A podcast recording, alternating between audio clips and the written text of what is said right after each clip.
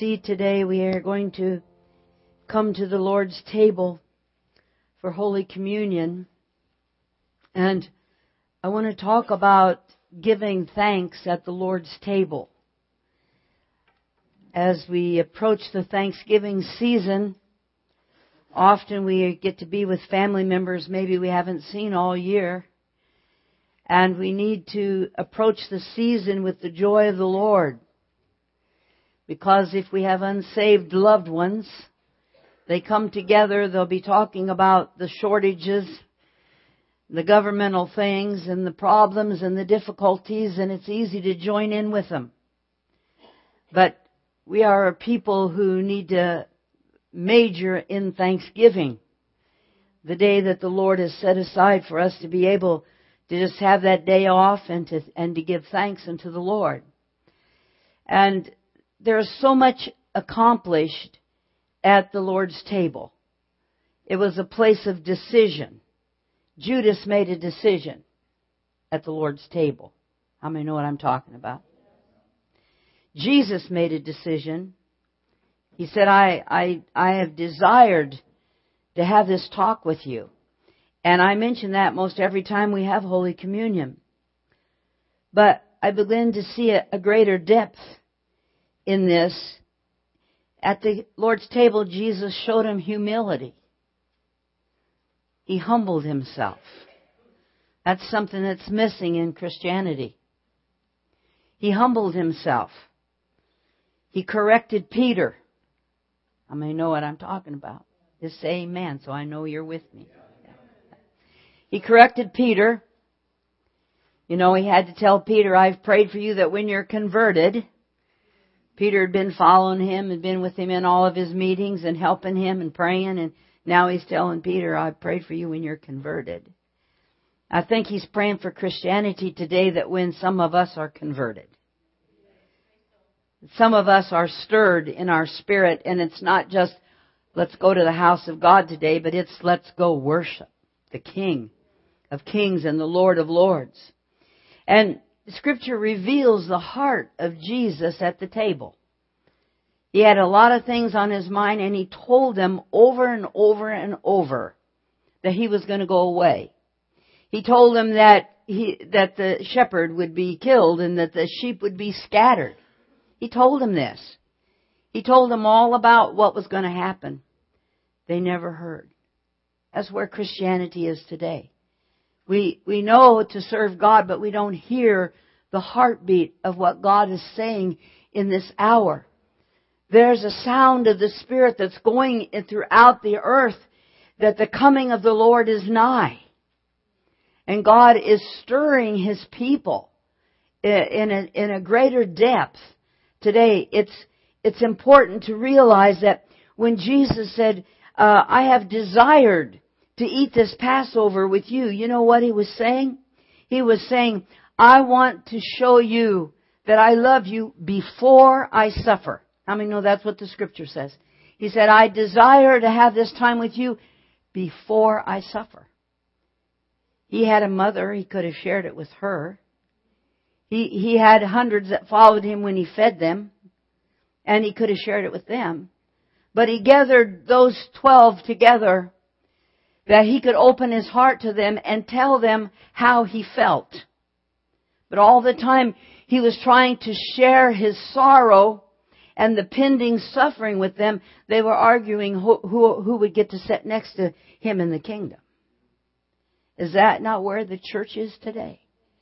We're worried about building edifices and we're worried about congregations of growth and we're worried about this and, well, maybe you're not, but leadership across the land today.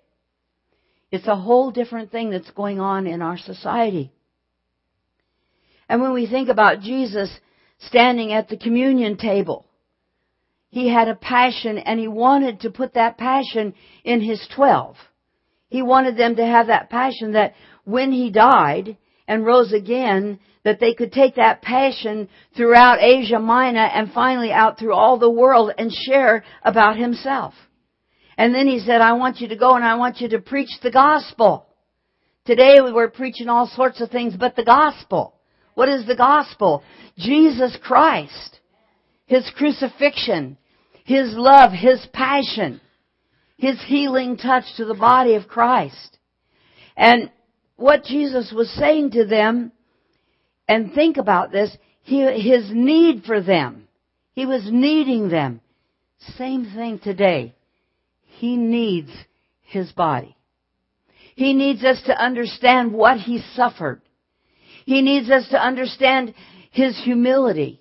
He needs us to understand that when we come to the table of the Lord, it is our moment to understand His desire for us.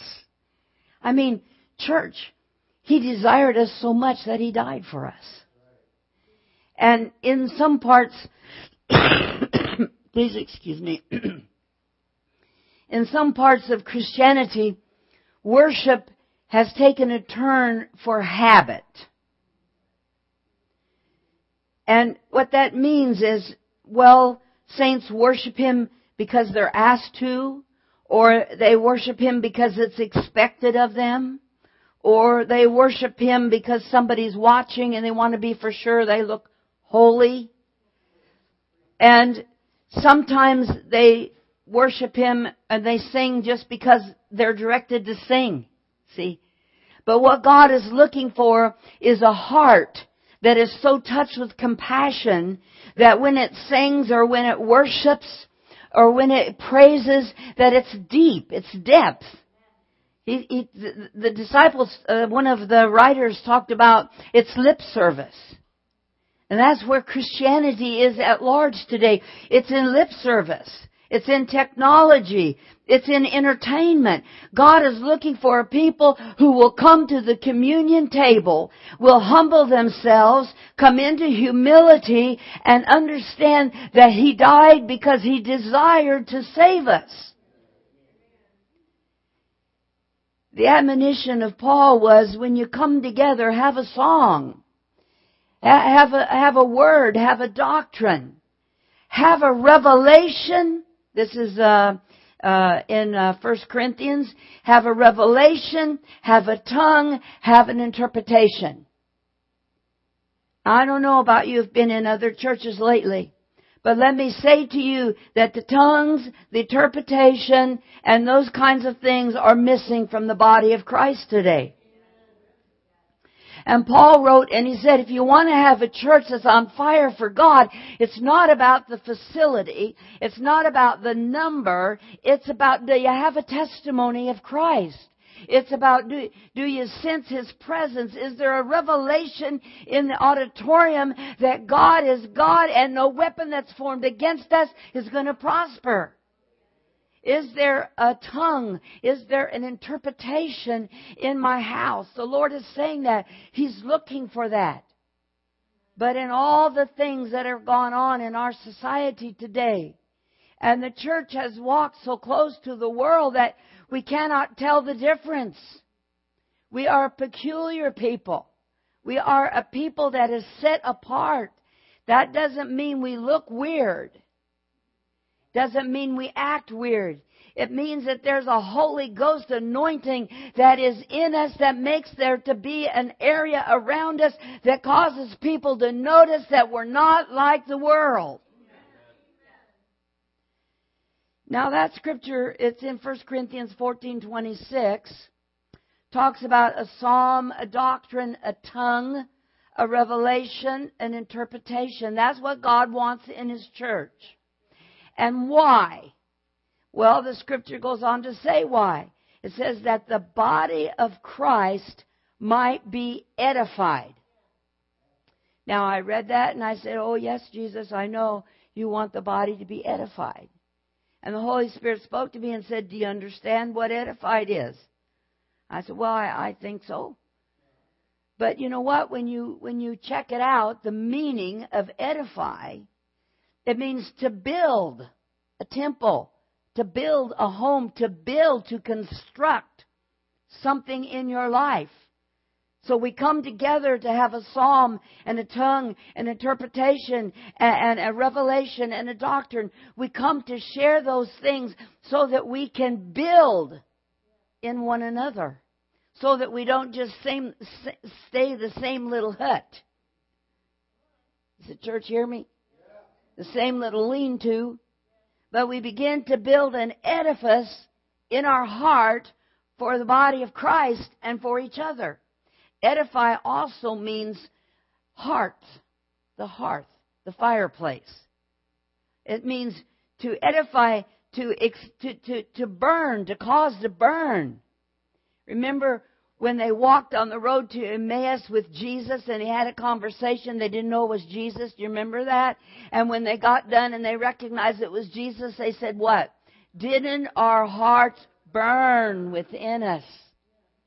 Now, church, we're not leaving that burning effect on the world. And God wants us to be a, a, an edification to the world, that we need to edify Christ, not just in church. It's easy to do that here. He wants us to edify Him on the job where they curse Him, and where they talk ugly, and where they talk nasty. He wants us to edify Him in that place. I mean, our school system is nasty. He wants our young people to edify Him. There's one to edify out of 500 that don't edify. How many know what I'm talking about? And you might be the only Christian on your assembly line. But God wants us to so edify that He lives in us that we make them have a burning sensation when they're around us. To edify means to warm. You have a hard week. Do you feel annihilated? Do you feel cold? Do you feel alone? Have you been through hard things this week? You come into his house and you don't just feel the warmth of the furnace, but you feel the warmth of the love of fellowship. You know, that's what it's all about. So to edify means to instruct. We instruct one another. We warm one another. We burn with passion. Doesn't that take on a great lot of meaning? When Paul says, Come and and edify me. Do these things in the midst of the house. Well, usually when we go to church, we have a song leader and we have a preacher and maybe we have a deacon or elder that says something, but it, the church is for the body. It's for everyone. If there's something burning in your spirit, it's it's for everyone.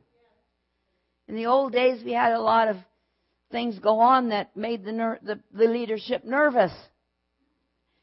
So we just got down to letting one, two, and three do it. But see, God wants His body to share this warmth and this passion. That's why He came to the communion table and He said, Look, I have a passion for you fellas, and I want to show you that passion before I suffer. They didn't hear it. He said He was going to suffer. They didn't hear it. And I believe that the Church of Jesus Christ is a little deaf today. They're not hearing what the Spirit of the Lord is saying because the Spirit of the Lord is saying, I'm coming. I'm coming. The, the trumpet is at my mouth. I'm coming.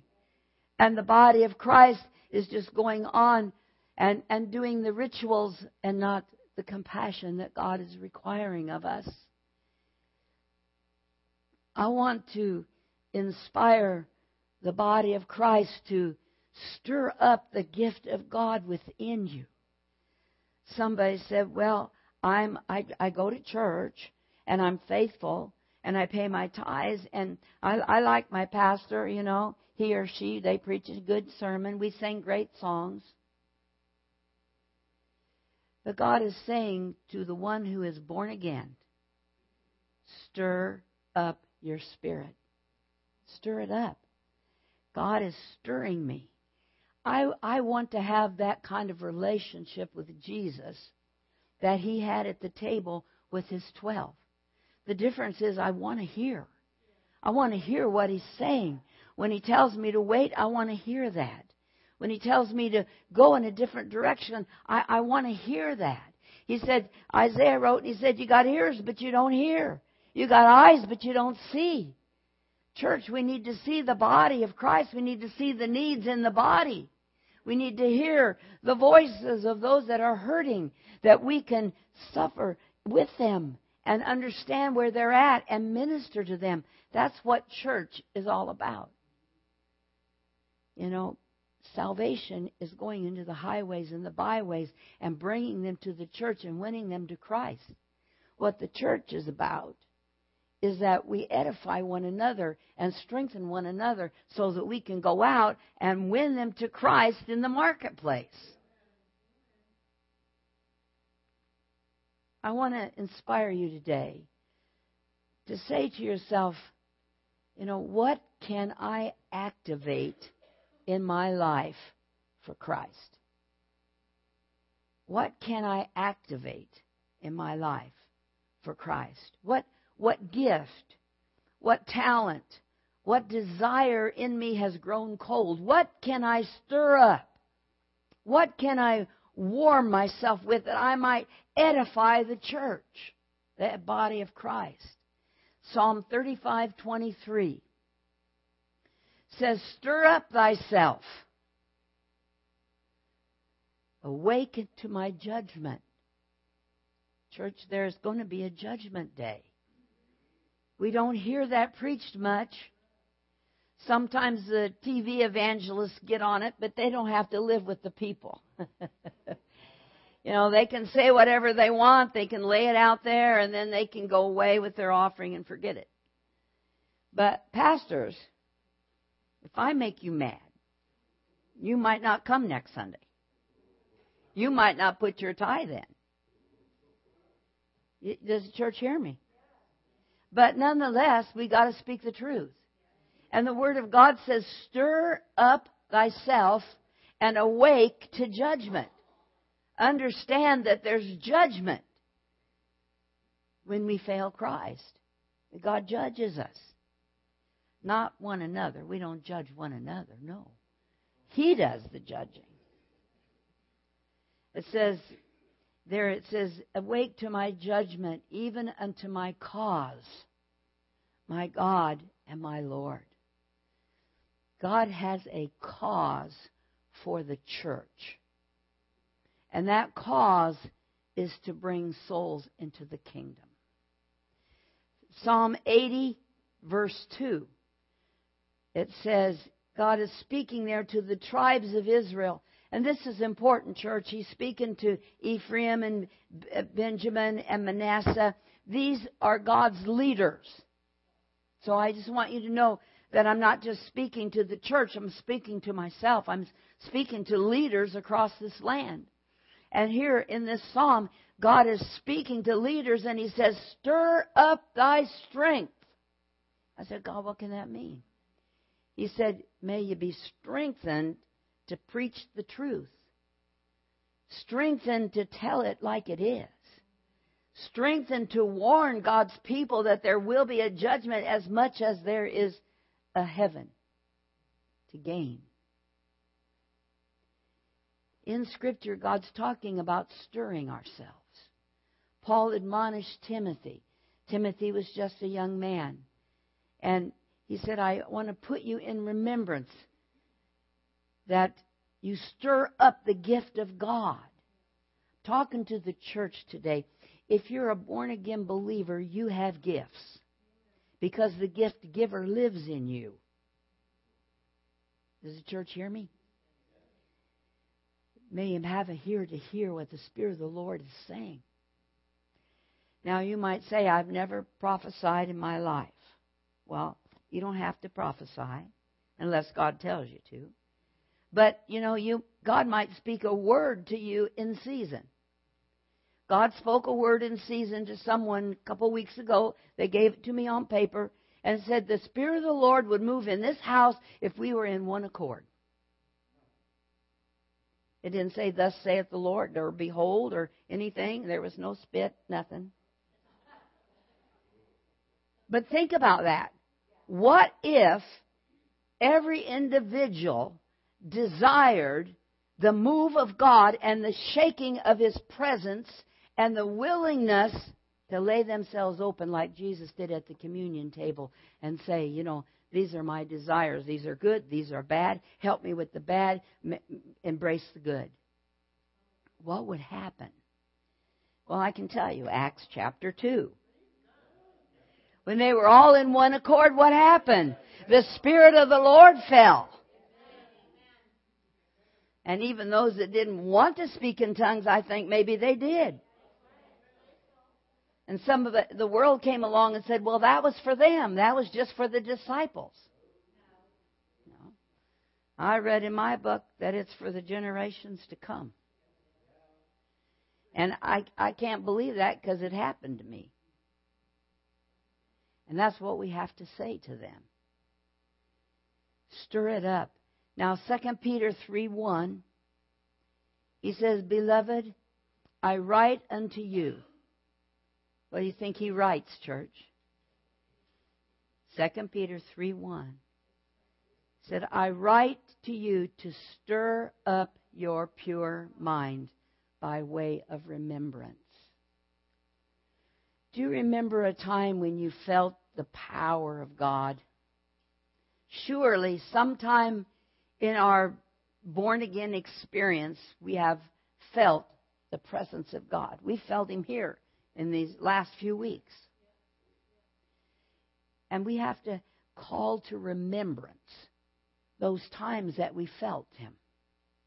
We have to call to remembrance those things. Now, church, let me tell you of a truth. If you can't call to remembrance, there needs to be a fresh dedication in your spirit, a, a fresh anointing in your heart, because there needs to be a feeling of the presence of God in His house. I don't care. He said, where two or three are gathered together, I'm there. So it's not about the multitudes church. And it's not about the edifice because He wants to live in you. Stir up your pure mind. First of all, we have to have a pure mind. That's hard today. Television's filthy. Everywhere you go, signs, advertisements, not good. They speak to the flesh. Do you hear me? You know, everything that surrounds us wants to pull us away from a pure mind. Well, a pure mind is just one that's focused on the Lord. And when the filth goes through, we deny it. And we ask God to forgive us and we move on. But the point is, we have to recognize it. But see, we're so prone to just sleep through it. Well, I don't listen to that. I just listen to this. But you heard it. Funny thing, we can hear that, but we can't hear the voice of the Lord. Church, God is speaking to his body. He's speaking to his church at large to have an ear to hear what the Spirit of the Lord is saying. Do you remember his acts? His acts in your life? What has he done for you that helped you? Did he bring you through something? Did he change something for you? Did he encourage you somewhere? This is that's what we want to do. We want to remember. I remember somebody said, "Leave everything behind you. Don't look back." Well, let me tell the church this: if you don't remember where you come from, you never know where He brought you to. You don't look back to mourn and and whine about it, and talk about it and tell others about it you look back and you say, Oh, Jesus, you delivered me. You brought me through. I feel your Holy Spirit. I don't even remember those things. Devil, get out of here. Do you know what I'm saying to your church? Every once in a while, you have to have that kind of come through that you can remember what God has done supernaturally for you in your life. It's important. And Psalm 105, 1 and 8, it's an admonition to praise. 42 times in this Psalm 105. 42 times it, uh, it, it praises the acts of God, the things that God has done. If all you ever did is rise up in the morning and read Psalm 105, you would be given glory to God. And if before you went to bed, if you opened it up and read Psalm 105, you'd be given glory to God. Now, I want to say this in Love Church, but God is tired of the little dinky thank yous. God wants us to elaborate on our thankfulness to Him. And uh, it's so wonderful. It, there's 45 verses here and 42 acts of God. I want to encourage you in your devotions to read this. But let's just read the first few verses just to get a feel of it this morning. It's Psalm 105. We'll just read 1 through 4 or 5 there. Let's just read it together if you've got it. I love to hear the Word of God read. It says, Oh, give thanks unto the Lord, call upon His name, make known His deeds among the people, sing unto Him, sing psalms unto Him, talk ye of all His wondrous works, glory ye in His holy name. Let the heart of them rejoice that seek the Lord. Seek the Lord and his strength. Seek his face evermore. Remember his marvelous works that he hath done, his wonders and the judgments of his mouth. O ye seed of Abraham, his servant, ye children of Jacob, his chosen. He is the Lord our God. His judgments are in all the earth. He hath remembered his covenant forever, the word which he commanded to a thousand generations. This includes us, church. A thousand of generations. Now that wasn't too hard, was it? You just give thanks, give thanks, give thanks. Oh, church, let us rise up and praise and adore the Lord and seek His face and seek His anointing and seek His passion. The kind of passion that stood at the table. The kind of intimacy that He wanted to share with those 12. And He didn't just want to share it with them.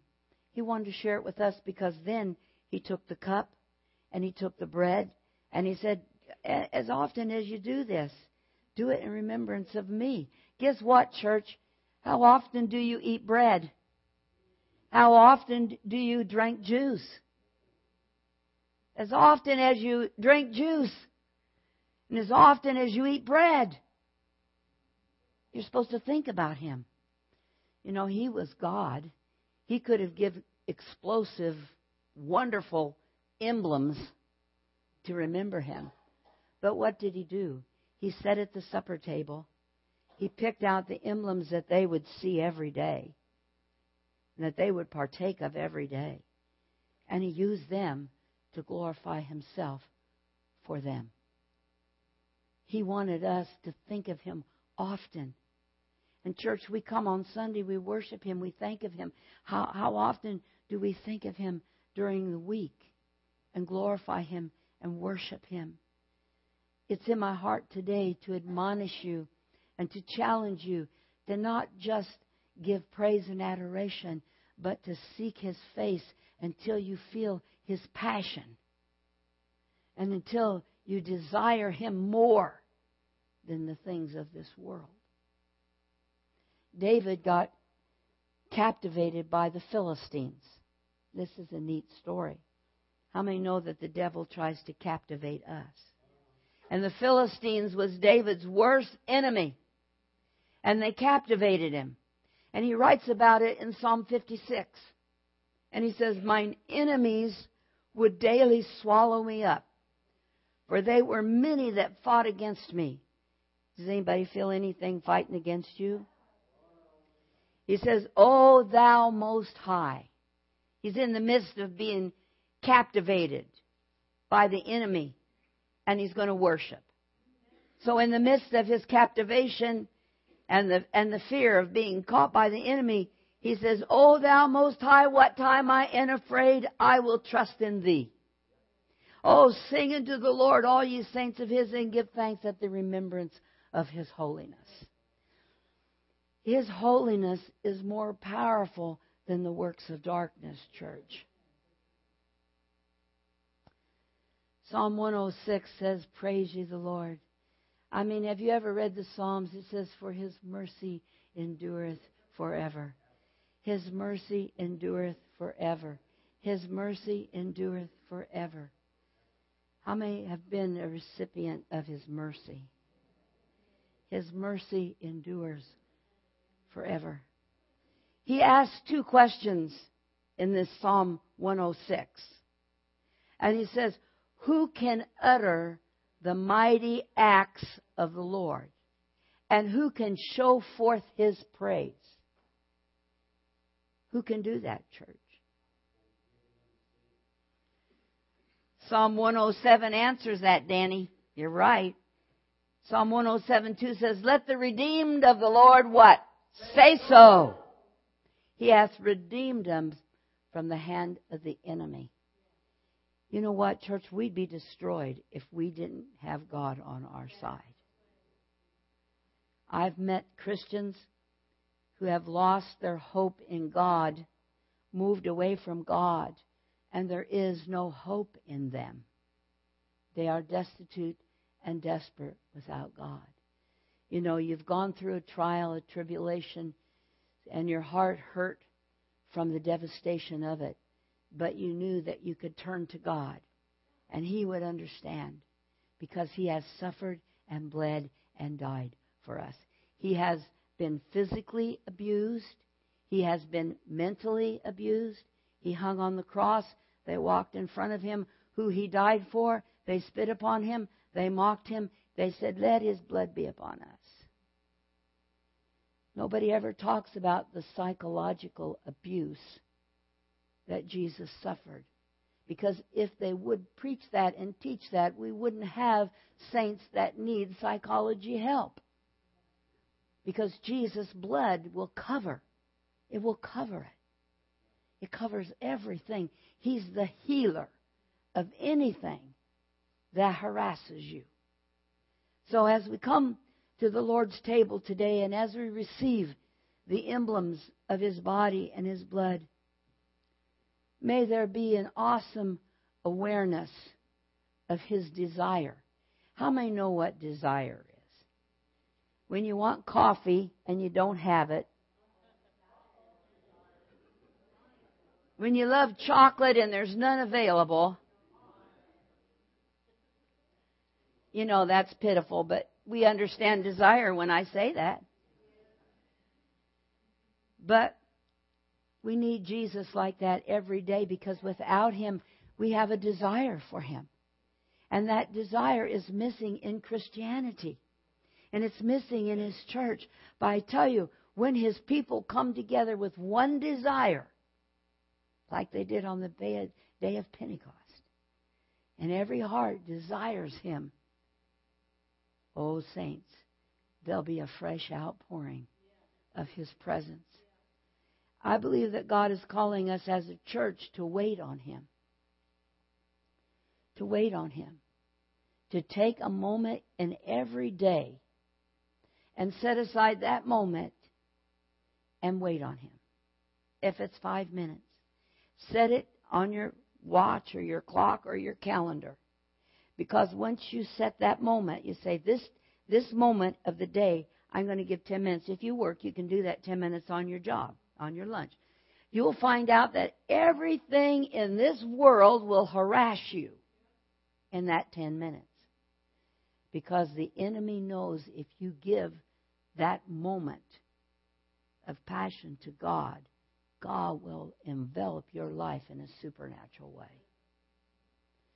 Think what he will do to the body of Christ if we set aside a moment. Just a moment. You see, Acts 2 4 says they were all what? Filled. Filled. Filled. Now here's what's happened, church. The church has been filled, but are we full? See, we've been filled, but are we full? We're supposed to be so filled that we're dripping out. And those drips are showing the world that we're peculiar, that we're different. We don't use their language. We don't act like them in a crisis. We don't get on board and fuss at the, the constituency of our company because they didn't give us a raise. We say, Blessed be the name of the Lord. God wants to fill his body afresh. So, when we read that scripture, it says, when you come together, let everyone have a psalm. That means there's a psalm, psalm, S P S A L M. There's a psalm in your spirit. To get that, you have to read them. And a doctrine. You know, the doctrine like um, Brian sings that song, I'm filled with the Holy Ghost. That's a doctrine, being filled with the Holy Ghost. Praise God, I was filled with the Holy Ghost this week at work. I just testified and God just moved and, and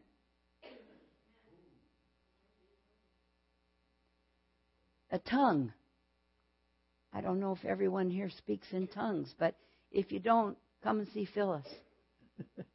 She's not here today, but she'll be here. No, just come. Anybody can pray with you.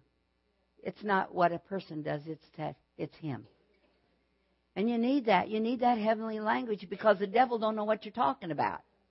When you get down and pray and say, Lord, I'm sick, the devil says, Yeah, I put it on her. You know. But when you speak in tongues, he, he's standing there scratching his head. He doesn't know God's language. We need it. It empowers us. Then it says, have a revelation. Somebody says, well, uh, that's like the book of Revelation. No, no. I had a revelation this week. And God said, you know, if you'd just wait, I'd move. And I said, well, Lord, you know how hard that is. I get impatient. And he said, but I'm not impatient. See, that's revelatory to me. That's revelatory to me. Because what I learned is I want so much for God to move in the church, but I don't wait on Him. So that's revelatory. And God will speak to you like that, and He'll tell you something to do in your life, and you'll say, Well, I've been doing that. And He'll say, Wait a minute. Let's look at this a little closer. And then all of a sudden, you'll have a revelation. That's what revelation is course, it can be something revelatory like the book of Revelation. But you can read John 3:16 and he can give you a revelation that you never saw before. Because the word is limitless. And an interpretation. We have a tongue, we need an interpretation. You know. Sometimes in your prayer life if you stay long enough and you start to invoke the heavenly language. And you pray in, the, in tongues for a little while, and then you're just kind of, you know, kind of ebbs down, and you, you just kind of sit there and wait. He may speak something special to your heart. He might interpret what you just said. We aren't taught that, church. God wants to reveal himself in a supernatural way in this last hour, and it will happen at his table. If those disciples would have heard what he said at the table, they would have been revolutionized. But they didn't hear. So, what I want to say to the church this morning as we come to the table, as I, I had him specially to, in just a moment, to just prepare the table and I just want us to come to the table and, and envision that the Lord is at the table. And then think in your heart, God, what can I activate for you because you gave me your body and you gave me your blood and you, you, you healed me and you saved me and you set me free? What can I do for you?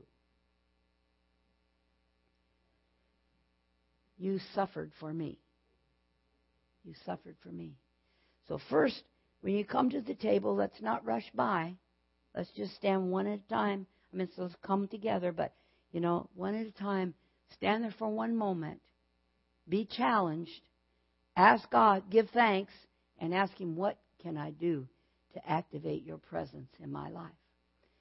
Let us just bow our heads. Let us meditate upon it for a moment. Paul said, Examine yourself. Somebody said, Well, I examined myself and I don't feel worthy. Paul said, Examine, get right, and partake.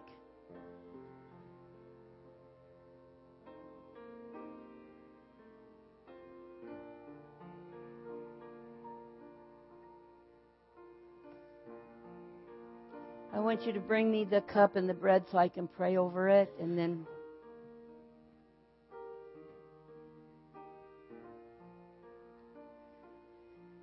Oh, Father, what is your desire for us? Your body was broken. Stripes were on your back. Crown of thorns on your head. They made fun of you, Jesus. They spit on you. But even through your suffering, you gave yourself for us. We bless this bread today. We bless all those who partake of it, that they might sense your presence in a supernatural way, and that they might be able to activate a fresh presence and a fresh passion in their life.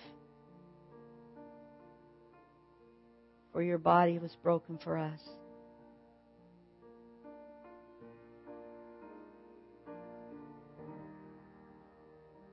May we sense your suffering today, Father. May we be obedient to you. You took the cup before and after supper, and you blessed it, and you said, This is my blood in the New Testament. And what that means for us is that we are no longer under law, but you have given us grace. And you walk with us even when we fail you, and you forgive us because it's your blood that cleanses us. So, Jesus, we thank you for your blood. May we activate something in our life today as we give thanks for your blood that was spilt for our sins. In Jesus' name we pray.